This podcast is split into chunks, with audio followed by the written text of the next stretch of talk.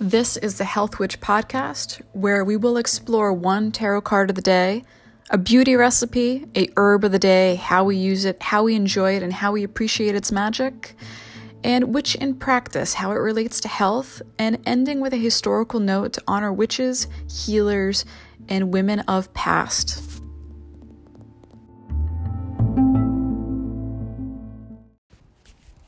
The card I chose today was the Knight of Pentacles.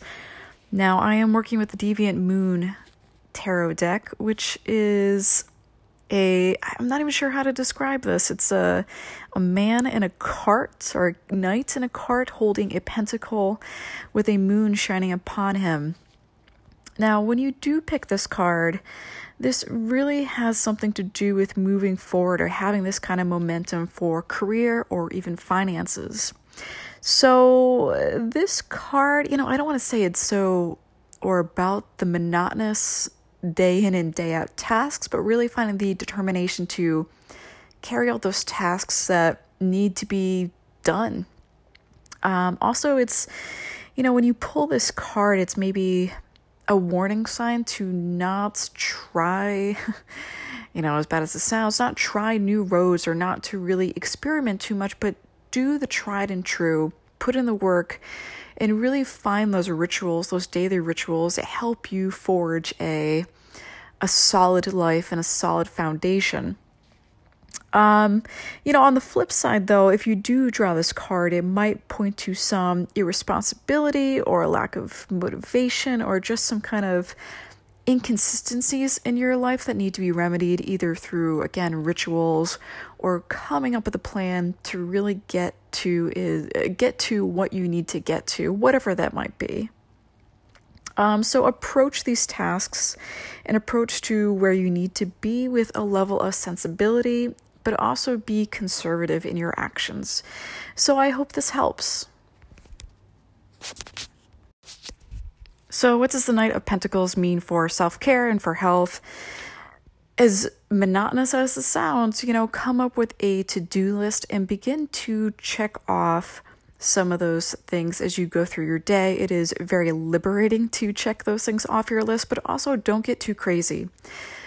I've mentioned this before, but make a list of some of the top things that really do uh, bring you stress or unease, and make sure that those are at the top of your list. And maybe you just put a total of three things on your list.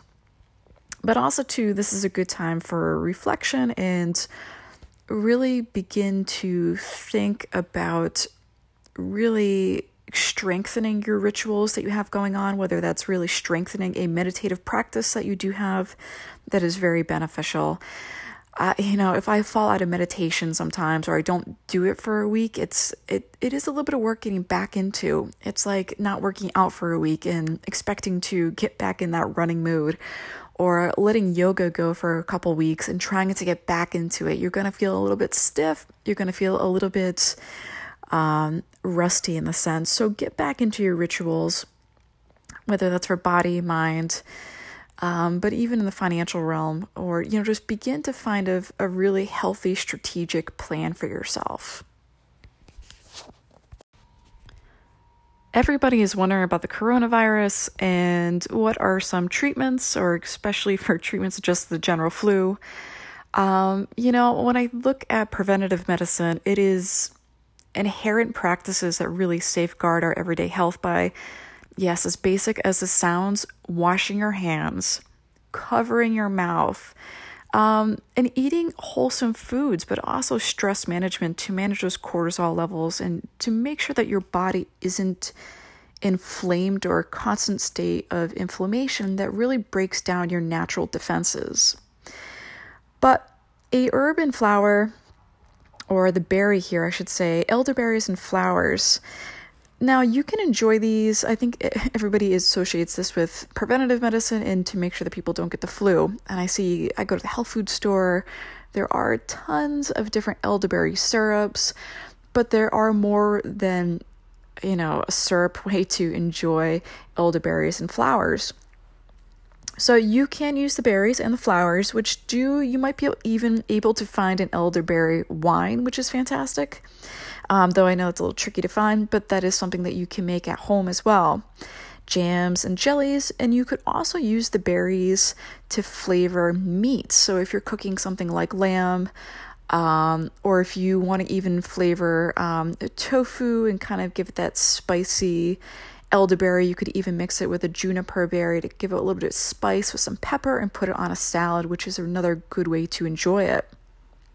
Um, you could also make it elderflower water, which actually is a great facial rinse. Now, of course, you're not ingesting those properties, but it's just a good way of soothing the face and getting that kind of plant energy, that plant energy of protection. Um, so you could also put on your eyes. So especially if you are experiencing some feverish kind of conditions, you know, putting some cool cotton rounds on your eyes or just something that just helps you heal and get you in that relaxed state again to really bring down help bring down that inflammation um, you can also drink elderflower tea, which is used as a painkiller in the treatment of colds, which is another interesting way of enjoying this. I usually do a infusion, which is just like a tea, but it's steeped a little bit longer. So the typical rule of thumb for for me anyway is taking a tablespoon of the dried herb and then putting it in a cup and letting it sit there for um, you know maybe an hour or at least 10 minutes. And i apologize if you hear my dog backing uh, barking in the background here. Um, so you can take that infusion too, so you can internally drink it or you can rub it on your skin.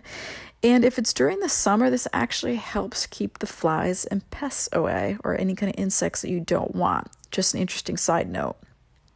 Um, you could also use the poultice of elder leaves for dressing uh, bruises or any strains you strains you might have, like if you sprained your leg or something of the sort. Just again to bring that soothing quality to um, to that bruise or injury.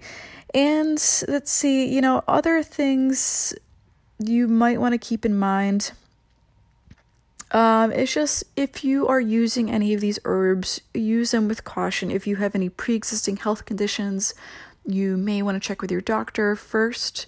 Also, whenever I'm experimenting with a new herb or a new product, I like to take it by itself to understand the kind of effect that it has on me personally. So, enjoy. a listener called in this uh, this question. So Alyssa, thank you for sending in this question. A question was crow's feet, dry eyes, and how do I prevent from getting crow's lines or these wrinkles around the eyes and really preventing eye strain. So I just recently purchased a pair of blue light blocking glasses. They're not prescription glasses. They're glasses I can put on when I'm working at computer screens or staring at my phone because by the end of the day, if you've been looking at that computer screen, your eyes are gonna hurt or feel strained. They're gonna be maybe even a little bloodshot. So, wearing those glasses, especially if you need to do computer work at night or you want to look at your phone at night, but you don't want to interrupt your sleep patterns, that's another great option. So, wearing sunglasses during the day. Sunglasses are a great way to really never directly look at the sun. And again, you're not squinting your eyes because it's too bright. So, whenever you squint your eyes, you're forming those patterns and really conditioning those muscles around the eyes and that really thin skin to, again, look wrinkle or wrinkly. Um, another one you could do is avoid chemical makeup removers and really, really heavy eye creams. Most people think, well, all the moisture and those heavy eye creams are doing me a world of good. More than likely, they're not. They're really clogging up the pores. I know shea butters and those coconut butters tend to be very, very heavy and clogging. You might even start to get those little white bumps around the eyes, and that's a good indication that your eye cream is just too, too heavy. Also, if you're going to do most people don't even know how a moisturizer even really works. You're supposed to put a serum or some kind of water based or maybe a nice aloe that also helps with under eye circles. And then put the moisturizer on top to trap that moisture. And that's what the moisturizer does. It really is there to trap in the moisture and not provide that moisture. Another thing you can do is making sure if you do wash your face with cotton, just be really gentle. Again, the eye area is very thin skin, so be gentle with the eyes. Um, you could also do some facial massages. You can do this a couple times a day whenever you're really feeling that eye strain or beginning to get that strained kind of headache. Is to take your fingers, you kind of pinch between your eyebrows. Uh, so starting at the bridge of the nose and moving outward. You can do that for a couple times till whenever you're feeling that strain really dissipate, maybe anywhere between two to five times. And again, that's that's a personal choice.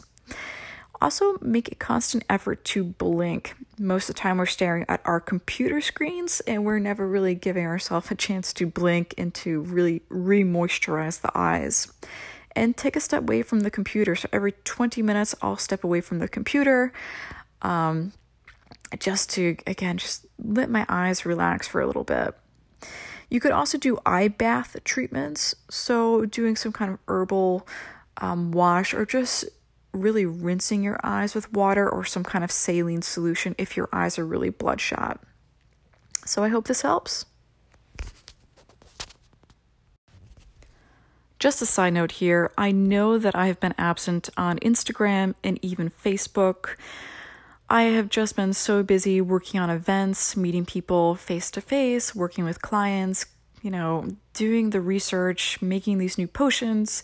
So I really am doing it all, and I do refuse to hire a social media manager. I want my connections to be with all of you, and I want you to know that whenever I do post or whenever I do communicate through blog, through podcast, through whatever medium, email, you are connecting with me and only me. But do have patience. You know, I do get to all of your emails as soon as I possibly can. Another thing, I am working on my website. I am revamping it a little bit. It's in a constant state of really evolution. So if you do go back on the website and you notice it to be a little bit different, don't worry, it's me. You didn't stumble on a false site or anything like that. Healthwitch.org, that is me. I'm just, as I'm going, and learning how to do this process, I'm learning with all of you in the sense, is to really find imagery and really connect you to um, the information, the wellness information, events, um, anything I can to really um, just make it more appealing. Another thing too, so the the page that I did add was the events page. So I will be doing different events throughout New England. I am based in New England if you are interested in some of these events, click on the links. I do give you the links there to register. All the classes that I do are small, or workshops that I do are small, so they're really intimate. I love to have that one on one connection with all of you. I want that opportunity for you and for us to really hash out those questions and really come up with a wellness plan and for you to leave with information that's really meaningful for you. So many of the workshops are just anywhere between a space of 8 and a cap of 20 for most for most workshops. So if you're interested in some of those, please sign up as soon as possible cuz space does sell out really quickly. But also too if there are venues or um, any kind of events that you would like me to participate in, send me a link or I know send me a shout out and I'm happy to look those over and to visit all of you.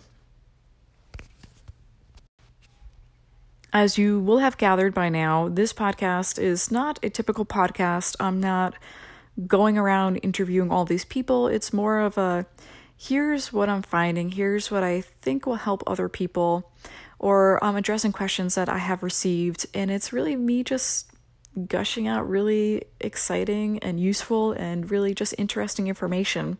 So, here is what I found as far as bathing with the five elements inside and out a lot of the information that I do introduce to a lot of people does come from witchcraft, which are, which are for me anyway, many of these ancient European tribal healing traditions.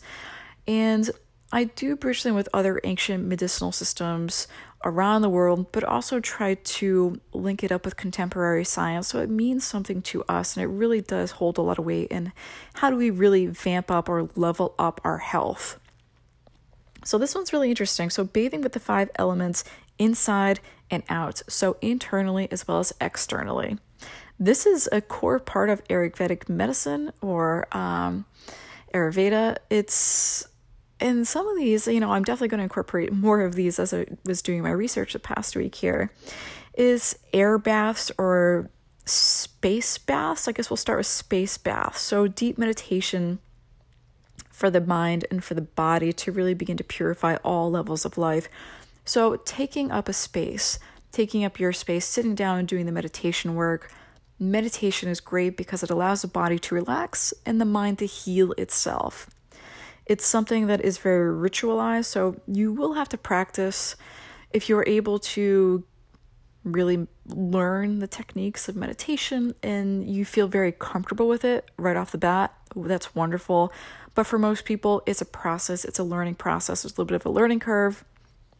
To sit down and do nothing for 10 minutes, it sounds so easy, but it can be so hard, right? Because we have so many things going on in our life. But take the time to actually find your space, find a time to do your meditations, and it does get easier with time. Air baths, so internally you could do deep breathing. Breathing is very important to again connect you to your body, but also to begin to just get in a relaxed mode. So, to really calm down your system by finding a breathing pattern to let all that hot air and all that stress out and really breathe in a healing energy.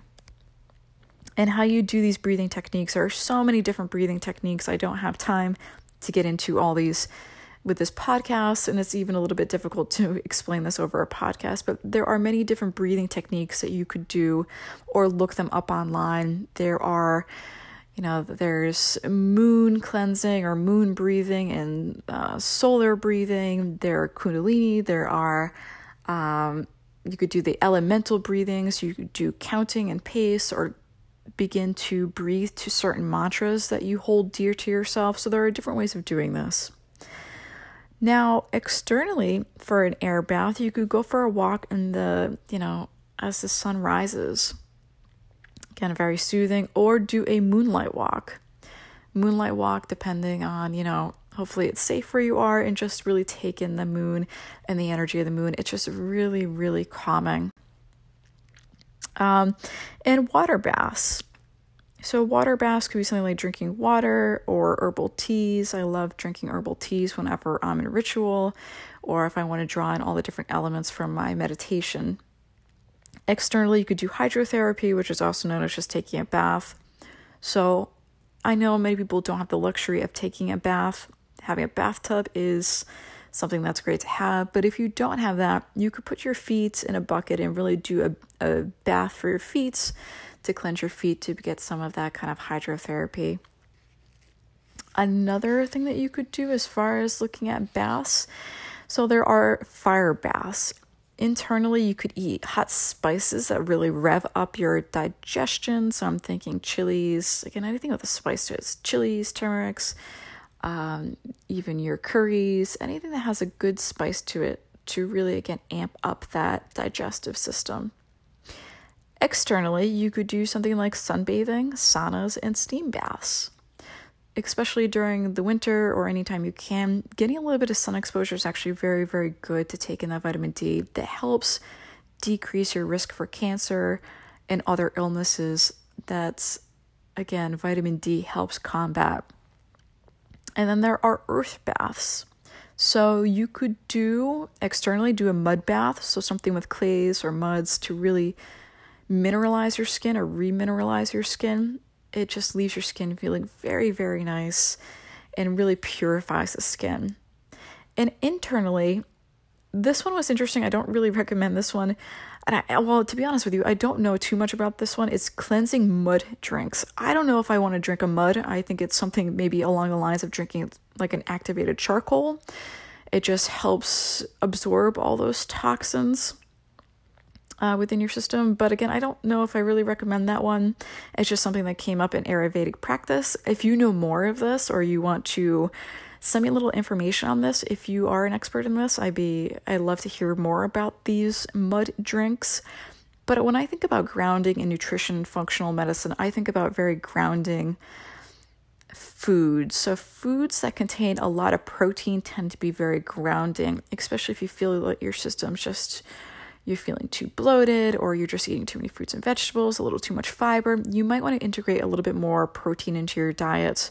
So with those meats, even if they are vegetarian meats, so your your your tofu's, again your meats, your chickens, whatever it may be, whatever is whatever diet plan you have, uh, just having or integrating more protein.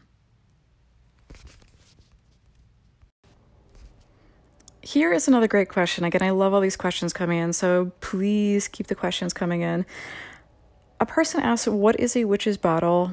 And I here's some information that I found. I don't um, use witches bottles or create witch bottles for my practice. However, I am very interested in them as far as looking at witch bottles in the archaeological record. There's a witch bottle that was recently found in England. Uh, there's been a couple found in Scotland that date to the 1600s and the 1700s. And Jamestown, Virginia just recently found a witch bottle in their archaeological excavations as well. So these would be typically placed in the chimney. And actually, if if you were going to deconstruct a historical chimney in a house, you will find if somebody was coming down the chimney that the cross would be um, the way it should be. So if you're looking at or looking up the chimney per se, the cross would look like it's upside down. Now, if that makes sense, because they were afraid of evil spirits coming down the chimney, so they want the cross to be upright to really offer that protection. And they would put witches' bottles in there. So, witches' bottles were typically not created by witches themselves, they were created to keep witches away in the historical record. So, though in more contemporary settings, we do see more witches partaking in this practice. So, what are they? You can take a bottle, these could be glass, ceramics, stone, even metal bottles, or whatever you have for a bottle, maybe even plastic bottle. Though I don't really recommend plastic bottles just because we don't want to pollute, and there's just something about plastic that just, I don't know, it just doesn't really aid to the ritual. And they would take these bottles and put a couple pins in there. Now, three tends to be a number that sticks out as far as um, magical significance. So, placing three pins, some needles, or some nails inside the bottle, and then filling the bottle with salt. So, salt is something that we know in a ritual to really absorb that negative energy and to offer protection. And you would make this bottle a personal bottle. So, how do you make it personal? You would add something like your fingernails, your hair, uh, maybe even menstrual blood, maybe pricking your finger, or something, some kind of bodily fluid that really identifies you or has a part of you in that bottle. And then you would seal that bottle and bury it under the hearth or somewhere near the home um, to again have that protection. So I hope that answers your your your um, your question as far as what a witch bottle is. If I come across any more historical notes on witch bottles, I will pass them along and let you know. Thank you all for listening to this episode and listening to this podcast. If you like what you hear, please leave me a rating or leave me a comment and really subscribe to this. It helps other people find this podcast.